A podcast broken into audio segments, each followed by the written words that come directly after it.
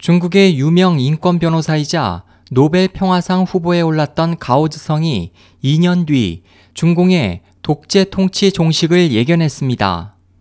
반체제 인사들에 대한 중국 공산당의 처우는 매우 혹독한 것으로 잘 알려져 있습니다. 가오즈성은 수감 중 전기 충격기로 얼굴을 가격당하는 등의 각종 잔혹한 고문을 매우 많이 당했기 때문에 그의 지지자들은 가오의 수감 기간 동안 그의 안위를 염려했습니다. 지난해 8월 가오즈성은 감옥에서 나왔지만 곧바로 가택 연금됐습니다. 당시 그는 장기간의 각종 고문으로 건강이 매우 악화돼 과거에 당당하고 거침없었던 모습이 없어지고 말수가 없고 걸음도 제대로 걷지 못하는 모습을 보였습니다. 이에 대해 많은 이들은 사회적으로 명망있던 한 인물이 육체와 정신적으로 파괴된 모습을 보면서 매우 안타까워했습니다. 가오즈성은 5년간 연금당하면서 두 권의 책을 집필했고 책이 비밀리에 출간된 후 AP통신과 단독 인터뷰를 가졌습니다. 그는 인터뷰에서 매번 우리가 감옥에서 죽지 않고 살아나오는 것은 우리의 상대들을 패배시키는 것이다라고 힘주어 말했습니다. 산시성에 거주하고 있는 가오즈성은 현재까지도 당국의 감시를 받고 있기 때문에 AP통신은 수개월 전에 이루어진 그와의 인터뷰를 집필한 책이 출판될 때까지 인터뷰 내용을 밝히지 않고 책들을 안전하게 국외로 보내고 난 뒤에야 보도했습니다. 가오 변호사는 강제 토지 수용으로 땅을 빼앗긴 농민들이 권리를 되찾을 수 있도록 돕는 등 사회적 약자와 소외 계층의 권익 보호에 앞장서 국제적인 명성을 얻었습니다. 그는 2005년 파룬궁 수련자에 대한 고문 조사 결과를 상세히 알리는 공개 서한을 발표했습니다. 그 후 그와 그의 가족은 당국의 탄압을 받기 시작했고 그가 운영하던 베이징의 법률사무소도 강제 폐업됐습니다. 가오즈성은 2006년부터 비폭력 단식 투쟁을 시작해 전국적인 반향을 일으켰지만 2006년 국가 전복 선동죄로 징역 3년, 집행유예 5년을 선고받았고 집행유예 기간이 거의 끝나가던 2011년 12월 또다시 재수감됐습니다. 가오 변호사는 집필한 책과 인터뷰에서 수감 중 받았던 잔혹한 고문과 대우 등을 회고하며 자신이 고통 속에서 생명을 포기하지 않았던 것은 하나님에 대한 신앙과 중국에 대한 확고한 희망 때문이었다고 말했습니다.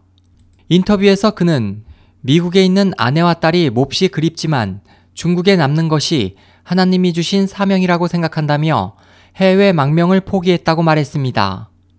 미국 캘리포니아에 거주하는 가오즈 성의 아내 경원은 워싱턴 미중 정상회담에서 자신의 남편의 상황도 논의되기를 희망했습니다. 하지만 최근 그녀가 트위터에 올린 남편의 편지에는 미중 정상회담을 앞두고 그녀가 미 국무부 차관과 면담을 추진하는 것을 취소하라며 빌 클린턴 정부 때부터 미국의 정치 지도자들은 기본적인 인도주의 원칙을 무시했고 사악한 공산당과 가까웠기 때문에 그런 만남은 헛수고라고 적혀 있었습니다. 가오즈성은 자신의 책에서 하나님으로부터 중공의 독재 통치가 2017년에 종식된다는 계시를 받았다고 말하고 공산당이 붕괴되고 난 후 민주적이고 현대적인 중국의 계획에 대해 약술하면서 감옥 내의 비인격적 대우에 대해서도 묘사했습니다. 뉴욕대학 법학과 쿵제룽 교수는 가오즈성은 중공의 인권 변호사 핍박에 관한 상징적인 인물이라며 그가 인터뷰를 했다는 사실에 힘이 난다면서 그동안 가오즈성이 사람들에게 잊혀질까 걱정했다. 중공은 대담하고 용감하며 솔직한 그를 굴복시키기 위해 가장 잔인하고 혹독한 모든 고문을 사용했다고 말했습니다.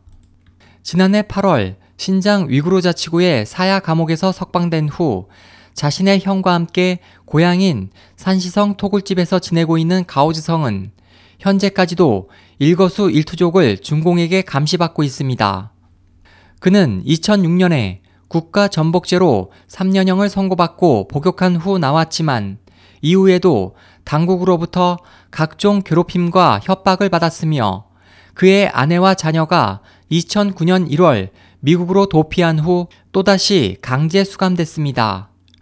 2010년 잠시 나왔을 때 인터뷰에서 감옥에서 두건을 쓴 채 구타당한 과정을 상세히 묘사해 또다시 체포됐으며 전기 충격기로 얼굴을 가격당하는 등의 한층 강화된 잔혹한 고문에 시달렸습니다.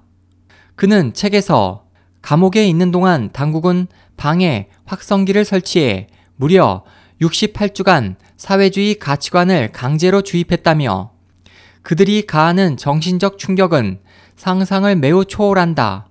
신장 위구르 자치구의 감옥에서 8평방미터의 창문도 통풍구도 없는 방에서 3년을 지냈고 석방됐을 때 발걸음도 떼지 못할 정도로 몸이 심하게 망가졌다고 수레했습니다. 그는 미국에 있는 가족들과 함께 있고 싶지만 반드시 중국에 남아 있어야 할 필요를 느낀다면서 아내가 고생을 하고 있어 매우 안타깝다.